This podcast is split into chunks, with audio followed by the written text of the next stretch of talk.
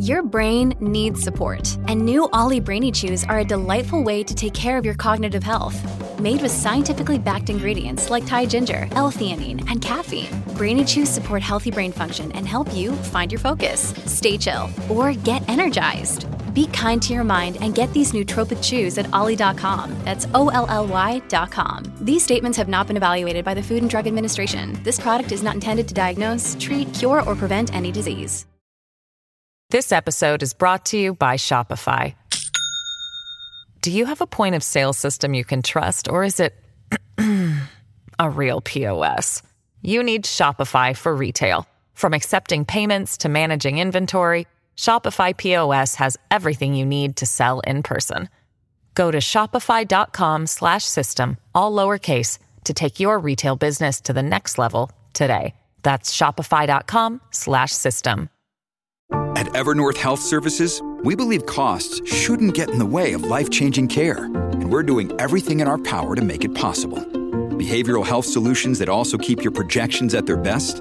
It's possible. Pharmacy benefits that benefit your bottom line? It's possible. Complex specialty care that cares about your R O I? It's possible. Because we're already doing it. All while saving businesses billions. That's Wonder made possible. Learn more at evernorth dot com slash wonder. Welcome to the New Books Network. Welcome to the education channel of the New Books Network. I'm your host, Tom DeSena, from the Department of Communication, Journalism, and Public Relations at Oakland University. My guest today is Ellen Cassedy, the author of Working Nine to Five, A Woman's Movement, A Labor Union, and the Iconic Movie. Many people identify Nine to Five with the comic film starring Jane Fonda, Dolly Parton, and Lily Tomlin, or perhaps only know Bar- Parton's hit song that served as its theme. But Nine to Five wasn't just a comic film, it was a movement built by Ellen Cassedy and her friends. Ten office workers in Boston started out sitting in a circle and sharing the problems that they encountered on the job. In a few short years, they had built a nationwide movement that united people of diverse races, classes, and ages. They took on the corporate titans, they leafleted and filed lawsuits, and started a women-led mu- union. They won millions of dollars in back pay and helped make sexual harassment and pregnancy discrimination illegal. The women office workers who rose up to win rights and respect on the job transformed workplaces throughout America. And along the way, Dolly Parton's toe-tapping song and a hit movie inspired by their work. Working Nine to Five is a lively, informative, first-hand account packed with practical organizing lore that will embolden anyone striving for fair treatment.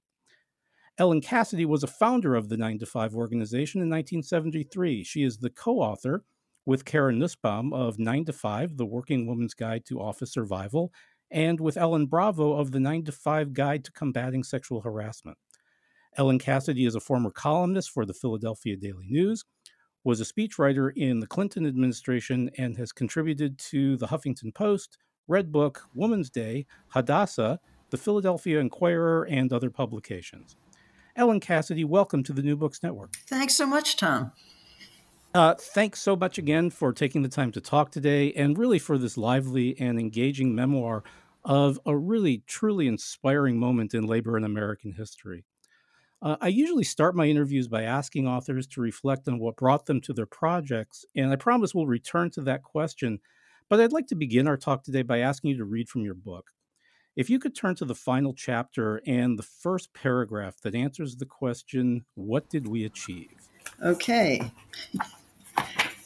What did we achieve? What did we fail to achieve? Starting in Boston and spreading across the country, our movement brought people together across race and class and changed the lives of working women everywhere.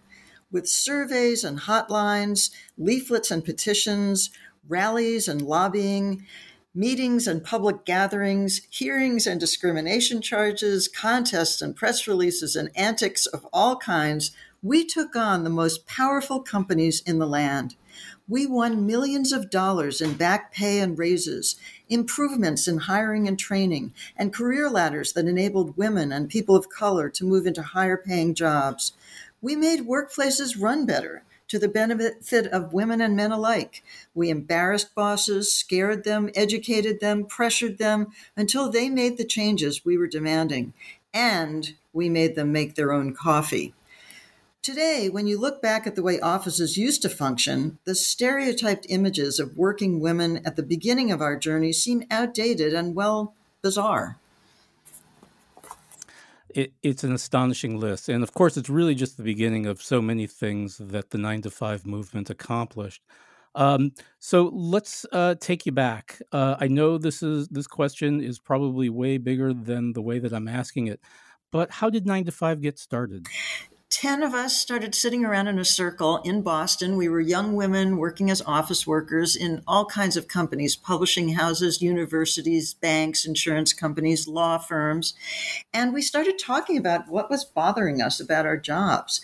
Low pay, unequal pay, uh, having to train men to be our own supervisors, being asked to do favors, all kinds of favors for our bosses. As one woman said, we are considered, we are called girls until the day we retire without pension. So we wanted good jobs, we wanted rights, and we wanted respect. So, and I hate to sound naive here, but your description of the working conditions for clerical workers here, it's pretty harrowing. um, or as my son would put it, there's just a lot of really cringy stuff here. Um, could you tell us a little bit about what it was like for um, for women who worked in, and again, this is, you know, these are uh, white collar jobs in, in office buildings. So, so tell us a little about some of the things that women were facing then. Yeah, well, sexual harassment back then was perfectly legal. Pregnancy discrimination was perfectly legal. When you got pregnant, your boss could just fire you or not include you in the health insurance plan. Office work paid less than factory work, and that was a shock to a lot of us. Our jobs were, were dead end. There were no career ladders. Jobs, the job openings were not posted. You wouldn't know about them, and the boss would just look to the grapevine to find somebody from outside the company to fill a job that you were completely capable of doing. Help wanted ads were listed as help wanted male and help wanted female in the newspapers. Um, and uh, as I mentioned, the, the kind of favors that women were asked to do were truly unbelievable. Sew up a hole in the boss's pants while he was wearing them. Uh, one boss uh, received a suspicious package in the mail, turned to his secretary and said, hmm, this could be a bomb. You open it.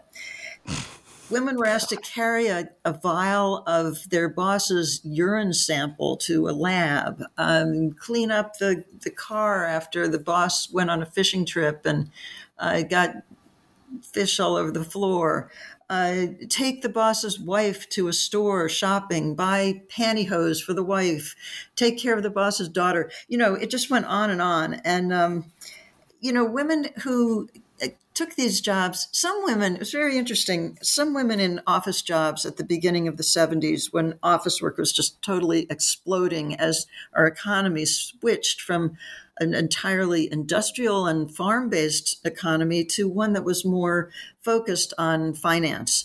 Um, so the needs for office workers were just exploding. Um, but as women came pouring into that workforce, Uh, some women were coming from families where everybody had worked in a factory, and working in an office seemed like a step up. You got to wear nice clothes. You were, uh, you know, it was much safer, but the pay was really not good enough. And then there were other women who had a college education who had expected to assume professional jobs in a downtown workforce and found themselves blocked from that, you know, stuck in the typing pool. And those two groups ended up looking around at each other and thinking, you know, we have a lot in common and we are angry and we're going to get organized. So I, I was, I had a different question, but this seems a good place to, to start um, or a good place to jump off on this one. So one of your chapters, number four, is titled, I'm Not a Feminist, But. Um, and, and it seems like, you know, that's that sort of looking across whatever, whatever divides seem to separate people, and seeing that we have a lot in common has a lot to do with this question as well. So let's talk a little bit about that, asking people to, you know, that again, that I'm not a feminist, but. Yeah. So when we started our organization, um, we put out a newsletter called Nine to Five, and we distributed all over downtown Boston. And women started running into us. And we got back in touch with those women and took them out to lunch at these little cafeterias, little, you know, diners in downtown Boston. And we'd sit down, and before a woman would even get into her seat, she would be saying, I just want you to know I am not a feminist, but I'm for equal pay for equal work. I think women are not being treated fairly enough, and I think we need to get together to do something about it. And we didn't let that word feminist stand in our way. Um, I think a lot of office workers hadn't found a place for themselves in the women's movement per se. They weren't going on demonstrations, uh, marches, um, the so-called bra burning that either did or did not take place at the Miss America contest in Atlantic City. But those ideas of the women's movement and earlier the civil rights movement had really seeped into every corner of American society. And people understood, began to understand, you know, I deserve better. And that's a very powerful moment. Yeah. It, and it's interesting. One of the things that I really appreciated about reading your book as, as someone who's involved in labor is the way that you didn't let a lot of labels hinder your organizing efforts. That's right. Um, we listened very, very carefully to how women were talking about what was bothering them on the job. And we were surprised by a lot of things. For example, um, we thought that the women who were Uh, the best dressed would be the least interested in our organization. And that turned out to be dead wrong. It was women who took their jobs very, very seriously, who were the most interested in making change on the job. Um, so yeah, labels, uh, vocabulary, we didn't talk, you didn't use the word union for a long time, even though it was on our minds right from the start. We were listening to, you know, when are people going to be ready for this? And what are they ready for? Um, The the workforce, the workplace was very authoritarian. So you could not stand up in your cub- cubicle and go across the room and talk to somebody else without your supervisor's head popping up. And your supervisor was quite interested in what you were doing and why you were talking to that person. When we passed out our leaflets uh, at the, the revolving doors of those giant skyscrapers, there would be supervisors waiting inside the lobby to snatch our leaflets right out of the hands of women. So uh, we had to devise some really new uh, tactics for women to make their voices heard safely um, without having to go storming into the boss's office in a group, which is what we thought people would be willing to do. Well, they weren't, and they weren't ready to to start signing union cards. And it took a long time to kind of uh, figure out what style we were going to use. We used humor. Um, we used uh, anonymous hotlines, and then we would feed what we heard from those hotlines back out in leaflets in front of the biggest bank in town and say, here's what women are telling us about what it's like to work here. And bosses took notice, and so did women. So I really love the fact that you use the, the – there are a couple of questions that I have based on, on what you just said. And I, I love the fact that you just used the word tactics. I, I read a review of this book that talked about your description of those tactics and, and referred to them as pranks. And, and I, I mean, I sort of get that, and, and I've been someone who's been involved in some um, – some some labor tactics that people described as a gimmick. And I, I really – don't care for that those kinds of labels, right? Because it strikes me that some of the things that you were doing were really I- incredibly brilliant tactical strategies for, um, um, you know, giving voice in a comfortable way of, of something that people could do uh, to win back power in the workplace. So can you tell us about some of these tactics that the nine to fivers used uh, in order to empower women? Yeah, well, when we showed up with a posse of women on their lunch hour, all, you know, kind of giddy with excitement uh, in front of the office of the boss who had asked his secretary to sew up his pants while he was wearing them. Well, you could call that a tactic. You could call it a prank, an antic, a hullabaloo. Um, we didn't shy away from, from that. We knew it was funny. And uh, the boss, you know, comes out of the office all sheepish, and the T V cameras are rolling. And it was, you know, just funny, and it was very serious too. And as I said, bosses and women across the city took notice about things like that.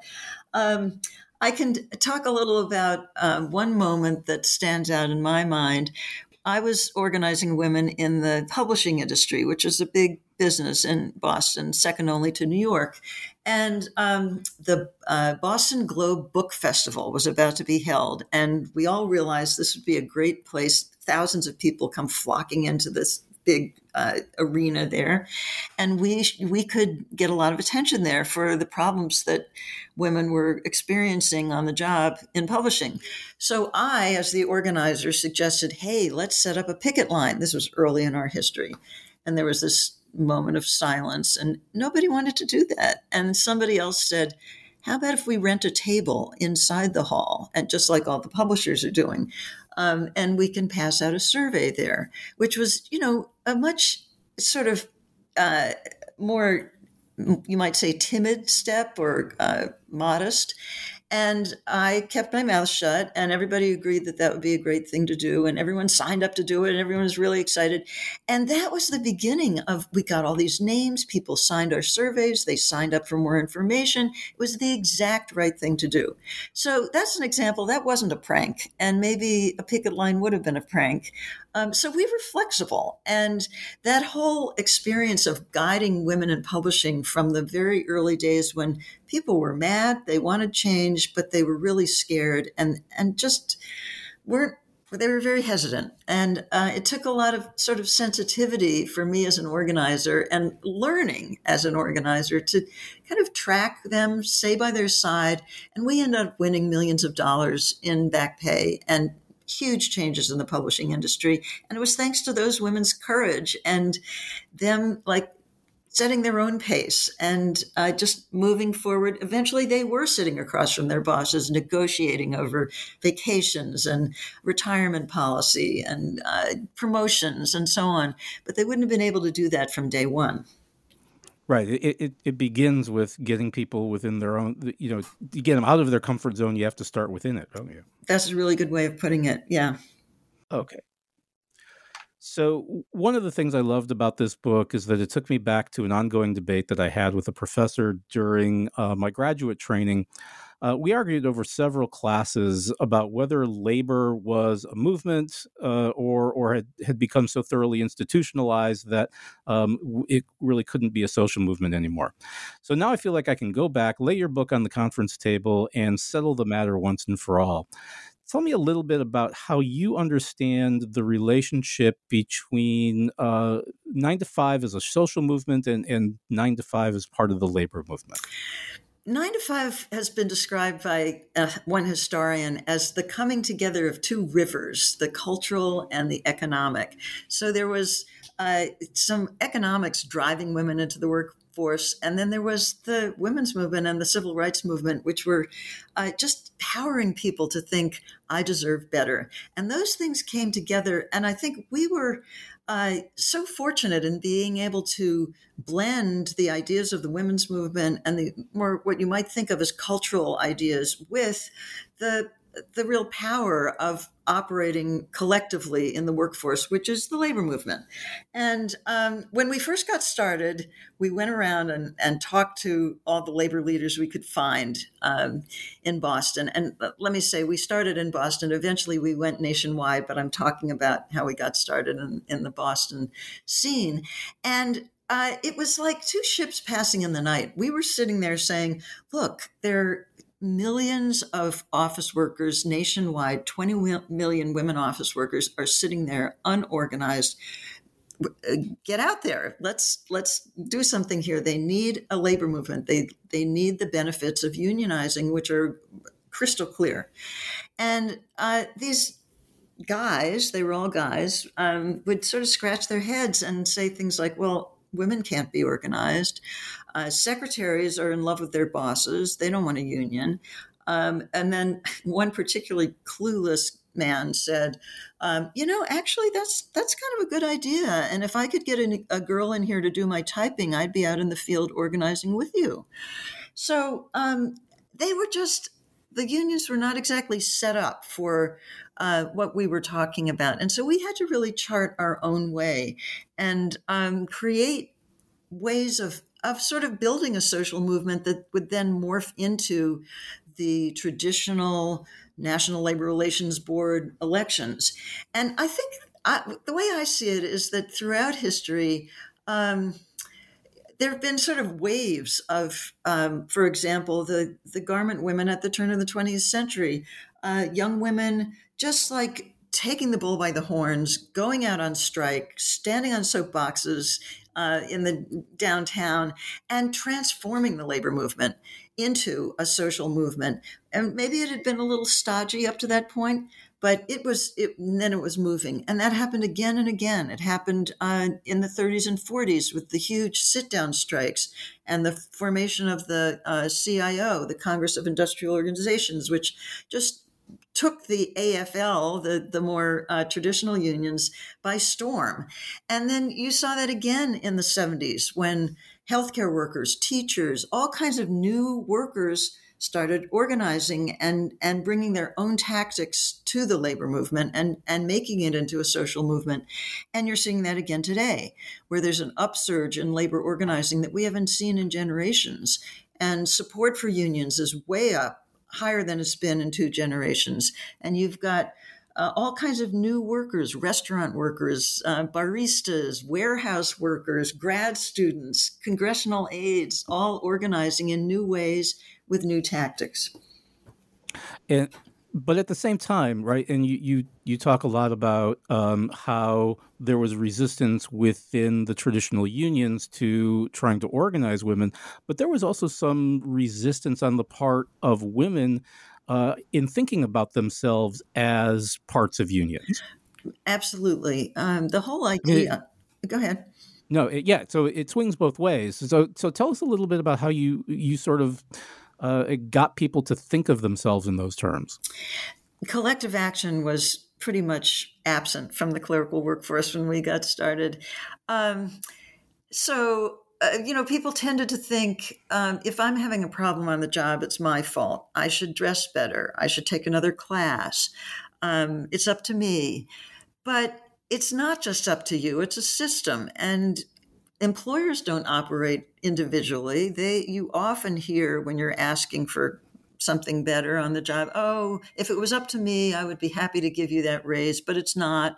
It's up to personnel. I'm sorry. Uh, and they, you know, employers have the National Association of Manufacturers and the Chamber of Commerce and a million different kinds of collective organizations. And yet employers are telling uh, office workers, t- telling women workers, uh, just sit tight. If you had come in here individually, I'd be happy to give you what you asked for, but you came in as a group. Why do you have to be so confrontational? Confrontational. I'm so sorry. This is, you know, a union is going to mess up our our uh, collegial, uh, harmonious dealings here. You know, it it's very much to the benefit of employers to not have employees working collectively. And so we had to batter that down. And part of the way we did it, I think, was to give women the experience of working together in our organization. And uh, from that experience of sharing stories and uh, learning to speak up and stand at a podium and do research and all that, uh, women gained the the confidence and also got to see, you know, this this works. This this is fun and it works. Um, one of the things that my uh, I was early on taught as an organizer was don't use the rock pile theory of organizing. And the rock pile theory of organizing is that you sort of go out and recruit people one by one and get them all in a room together and then decide what to do. No, that's that doesn't work. What you do is you get going, you get moving, and when people are attracted to, wow, look what they're doing, and they just won something, and I want to be part of that. So the experience of of winning back pay or uh, a, a discrimination suit um or uh, getting that boss to change the policy about uh, sewing up his pants or whatever, um, that sank in. And people started to see, you know, it, if we get together, we can make big changes. And then on another level even, and you talk about this uh, in the in the chapter on a union of women by women for women, about women's impression of the labor movement, that it, that the labor movement was for blue-collar workers, that it was prim- primarily male, the jobs were dirty, um, and and they didn't see themselves in that picture. And I and I think even to this day we still we still encounter this. Right. Um, so yeah, unions were thought of as male, and with good reason, and they were mostly blue collar because the labor movement had not, the, the unions had not moved into the more white collar jobs. That was changing. So as I said, healthcare workers, or, or service sector workers, teachers, um, government workers, more and more were starting to unionize, and that impression was changing. Um, and then as the industrial sector began to decline, uh, unions turned their attention to other kinds of work, and uh, people in non-industrial jobs began to move into, into the labor movement. And today you see women in many, many of the top jobs in America's unions. This episode is brought to you by Shopify. Do you have a point of sale system you can trust, or is it a real P O S? You need Shopify for retail. From accepting payments to managing inventory, Shopify P O S has everything you need to sell in person. Go to shopify.com slash system, all lowercase, to take your retail business to the next level today. That's shopify.com slash system. And, and, you know, and again, as you said, the the the wave of organizing that's currently taking place, and again, I, I apologize if I'm belaboring these questions about the the sort of the, the makeup of the labor movement, but this is my particular interest. Um, we uh, the my union just recently completed uh, an affiliation with the American Federation of Teachers, which is under the umbrella of the A F L C I O. Mm-hmm. And and for years, uh, our union, the A A U P, resisted that affiliation, um, and and primarily because of they didn't want to be sort of in the same room as as the U A W or uh, you know the United Steelworkers or something. Right. Yeah. And whose interest does that serve, that kind of disdain, that I, reluctance? You know? Not ours. Right. Um, and, and, you know, and again, and you mentioned the, you know, uh, the University of California graduate students just recently uh, won uh, a, a long strike that, you know, God love them that, that they they stuck it out for as long as they did. But they're represented by the United Auto Workers. Yeah, and the United Auto Workers has been very strong in organizing university workers, and who would ever have thought that? But in fact, you know, what a union is all about um, is the same on a shop floor in an auto factory as it is in a university. It's about making the place work rationally and making sure that people are treated right and with respect, that everybody in that workplace gets the respect that they deserve. Um, and it's something we encountered uh, when we started our union, um, District nine two five, it was called, with the Service Employees International Union. We started in nineteen eighty-one, and that was when Ronald Reagan was declaring war on unions with the air traffic controllers. And over the eighties, we encountered enormous resistance from employers, and so did every other union. It was really the era of union busting consultants and union busting lawyers, and they tried every trick in the book: delay, closing the office down, legal tactics, illegal tactics, and the National Labor Relations Board went right along with them and allowed them to do it. So um, it's it's not easy to form a union, and it's not only the, the um, you have to encounter both the sort of internal reluctance that people have and fear that people have that, that if they join together and, and exert power, um, they're going to get slammed on the head for it. And so there's that. And then there's the fact that they are going to get slammed on the head for it because employers really pulled out the big guns. And after uh, an era of the nineteen fifties of fairly harmonious labor management cooperation, by the seventies and eighties, employers were saying, we're done with that. We've got globalization to worry about, and we are not going to give an inch.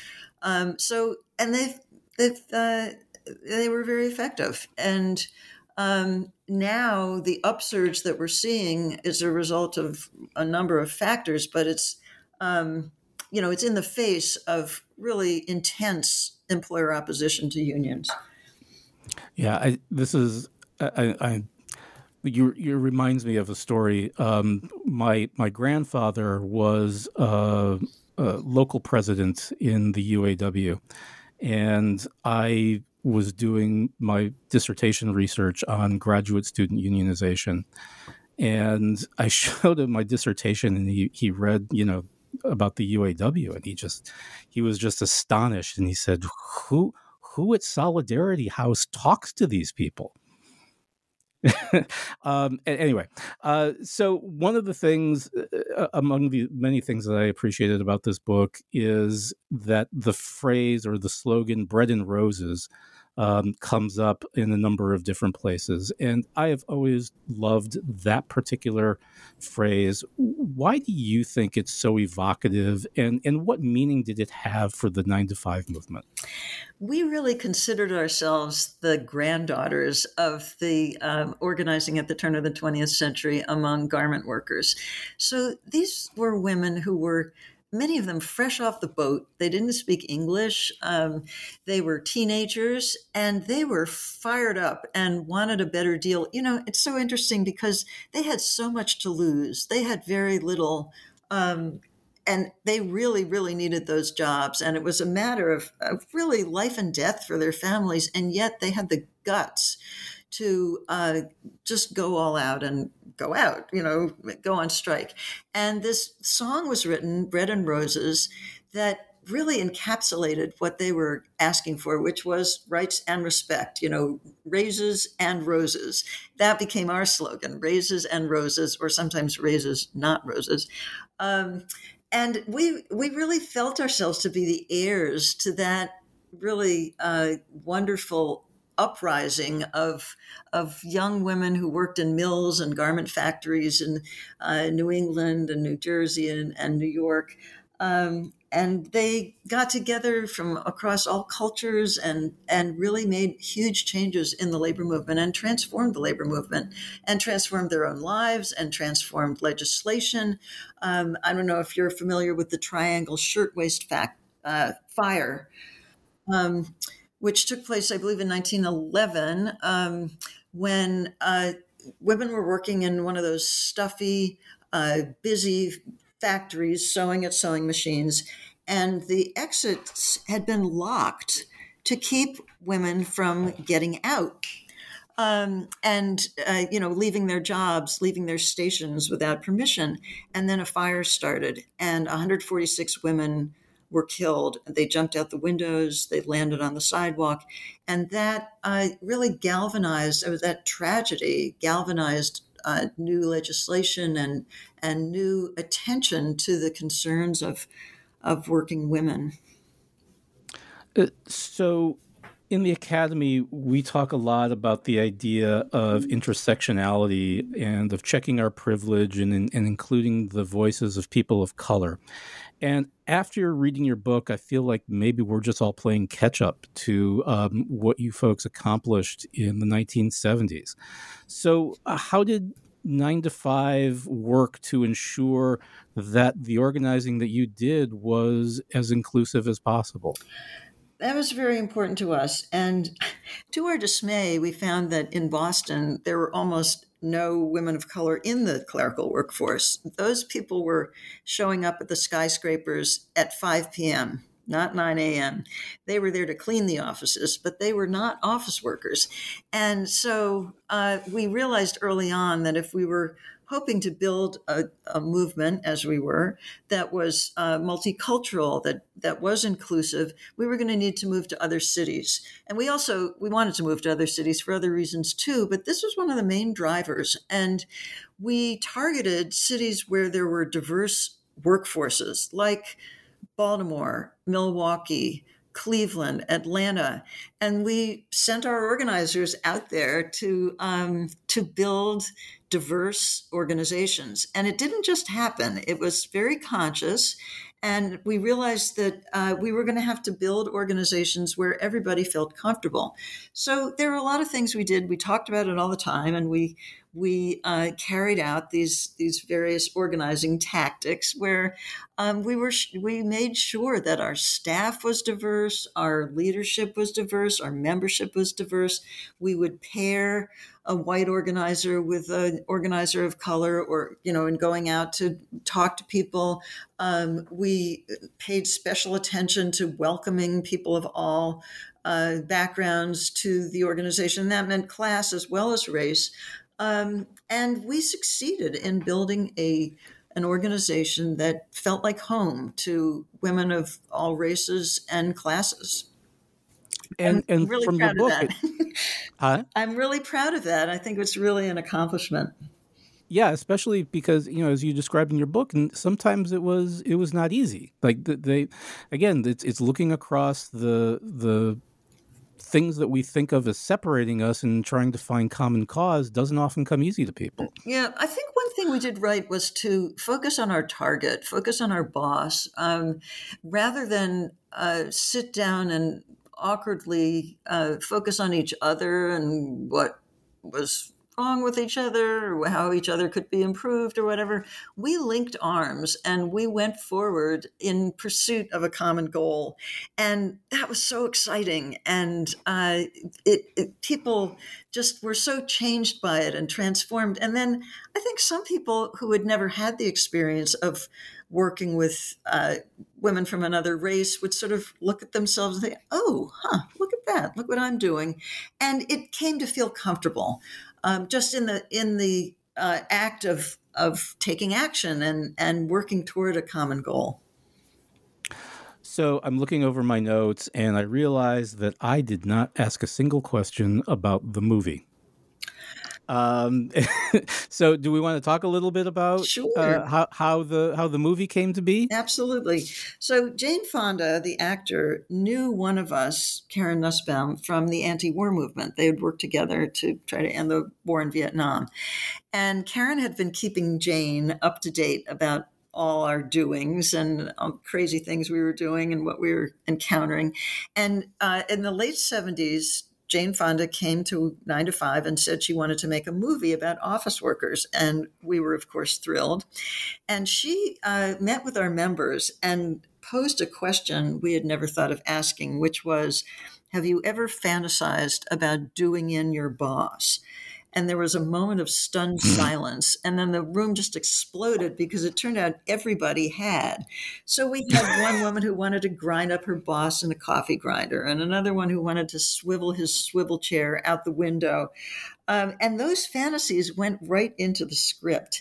And the movie was a huge hit. And so was Dolly Parton's song, which is an enduring anthem uh, to this day. And both the movie and the song gave our movement a giant boost. So uh, the atmosphere in the theaters was completely electric. Women had never seen themselves up on the screen like that, women office workers. And uh, for example, there's a scene where Jane Fonda is introduced to a huge copy machine and she's trying to make it work and the papers are flying and her lower lip is beginning to tremble and she's going crazy. And uh, people would stand up in the theater and say, push the stop button. uh, you know, critics were not that thrilled with the movie. They thought it was kind of silly. But that comedy really made its point. And you didn't need to pound people over the head. Uh, it, you, bosses looked ridiculous in this uh, in this movie, and it became clear that the women knew what they were doing and knew how to run that company better than the boss ever did. The movie was a huge uh, money-making hit for the studio. And the thing is, after that movie, we were really catapulted into a whole new uh, era of our organization, our movement, because up to that point, we had been engaged in debate with people. Are women really not treated equally? Are, do women want jobs that are higher than the lowest jobs on the career ladder? Um, does it make sense for, maybe it does make sense for a boss to ask a secretary to do whatever pops into his head. And after the movie, we had won that debate and it was time for us to consolidate our power. And that's when we, our, our union got off the ground. Um, so I want to come back to, again, this is the question that I usually begin with, but I think this is probably the right place to ask it. Um, there's obviously a lot more that we could talk about in this book. let me ask, what is it, why this book and why now? That is, what is it about this particular cultural moment that made you want to revisit this story? Um, well, I got the idea for this book the day that um, the day after President Trump was inaugurated, and the streets of Washington, D C, which is where I was living at the time, were completely packed with thousands and thousands of women who were stood there in the freezing cold for hours and hours on the Women's March, and wearing those those pink pussy hats. Mm-hmm. Um, and I thought, I looked at these, some people were staying in my house, women who had never been on a demonstration before, who just felt they had to be there. And it reminded me of the women in the early seventies who really had not felt comfortable demonstrating. They didn't think of themselves that way, but they were really eager to join our organization. And I thought, this is, this is something, this is a moment, and I want to give something to women in in our era. And so I wrote the kind of book that I was hungry for when I was starting out as an organizer. Um, and I wanted to convey what it was like to be working in a tiny beehive of an office for twelve hours a day and full of dreams and passion and energy, and what it was like to see women joining together and growing together and winning together. And, but I also wanted to convey the hard parts. I wanted it to be real. I wanted to talk about my doubts and how sometimes I wanted to throw in the towel. And I wanted to also talk about how becoming a social change agent in some ways dovetailed with the project of me as a young woman learning how to be a girlfriend. So now, to my surprise, I'm hearing from people who tell me they read my book as a love story. And oh, really? Who knew? You know, because there is the, the story. There is that.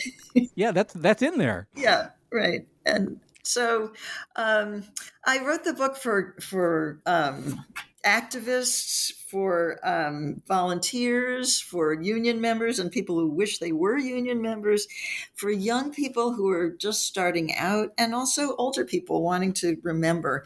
And um, Liz Shuler, the president of the A F L C I O, has described this book as uh, a must-read for anyone needing a dose of inspiration. And I think we need that right now. And um, so I'm really glad to to be able to provide that to people. But for me, it was more than just inspiration, although it, it certainly was that. It it it also, and maybe maybe I can ask you to reflect a little on this. As you said, there's so much union organizing going on right now. Um, even even before uh, Trump left office, we had the the red wave strikes taking place among teachers in uh, really traditionally Republican states. I interviewed Um, Leo Casey of the of the A F T a little while ago about those. Um, what lessons do you think that some of these these new movements for uh, for for labor change can learn from from what you accomplished uh, with nine to five? That's the key question, right? Um, so you write a book like this, and Uh, my book is packed with actual tactics you can learn from, and step by step, and how you do it, and all that, um, kind of woven in. Not, you know, it's not a chapter about how do you do this, but um, from reading it, you can see hmm, there's some good ideas. But it was very important to me to emphasize that um, we did it the way we did it because that was our time and that was who we were. But um, I think every generation has to invent its own tactics and uh, find its own path. So I'm really hoping that what people will take from this is um, that we we had an open mind. We we kept challenging our assumptions. We went forward. If this didn't work, we tried something else, and we we found our own path. And I think that's what everybody has to do. So uh, what I'm there for is uh, giving, sure, here's here's how we did it, and this is what worked for us. But, you know, take this and uh, take the inspiration and do what you need to do. Um, we didn't have the internet. We didn't have social media. And today you see um, Amazon workers and Starbucks workers using the tools that are available today, which were not available to us. So, and that that's what's so fascinating and, and so rewarding to see that happen. Yeah, I agree. I mean, this is a this is a really fascinating time for for labor. Um, so I feel like it's a little unfair to ask this this last question. But before we wrap up today, um, given all that you've accomplished, so what's next? That is, what can we expect next from Ellen Cassedy? Um, well, I think of a book as the center of a communications campaign. So when you are finished with the book, that doesn't mean you just dust off your hands and you're on to the next project. No, I'm uh, just having a ball talking to people like you and speaking to book clubs and unions and steward trainings and uh, labor studies classes and community organizing classes and uh, people wherever I can find them. I'm doing a lot of um, Zoom meetings and podcasts and some in-person things. And um, it's it's just, it's exciting to me. Um, you know, I'm I'm a writer and I work very hard at, at my craft, but I'm also an organizer. And as an organizer, you do some writing, you do a lot of speaking, and you do a lot of face-to-face. So, um, and that's, and I love that. So, um I don't have an idea for a new book, if that's what you were um, thinking about, but um, I've been writing for, I just had an article published in Teen Vogue. I was so thrilled, which is, I don't know if you know that publication, but it's um, it really is a groundbreaking uh, publication for young women um, and just brings a huge amount of great history and education to, to their pages or their online pages. Um, so I'm I'm deep into this particular topic for quite a while, I think. It's funny that you mentioned Teen Vogue, but I've so again I've done a lot of research on uh, graduate worker unions, and I just downloaded something from Teen Vogue about. Um, And, and I've always thought about this, the resident assistants at universities who are undergraduates, mm-hmm. who are beginning to form unions. Mm-hmm. So I'm looking forward to to perusing that when I when after classes get started. Yeah, great. Um, so Ellen Cassedy, thank you again for your time today and really for uh, a wonderful book. Um, as I said, or, or, you know, as you mentioned, I think it's really inspiring. Um In somewhere, I think in here is a kind of a, a toolkit for labor organizers, but more, as you said, it's that spirit of um, trying different things and, and keeping an open mind and really listening to what people are telling you um, that, that makes this work so important. Yeah, I just would like to end with um, quoting an old labor song that says, freedom, freedom is a hard one thing. You've got to work for it, fight for it, day and night for it, and every generation's got to win it again. Perfect. Thank you. Once again, my guest today has been Ellen Cassedy, the author of Working Nine to Five, A Women's Movement, a Labor Union, and the iconic movie, New from Chicago Review Press. My name is Tom DeSena, and you are listening to the New Books Network.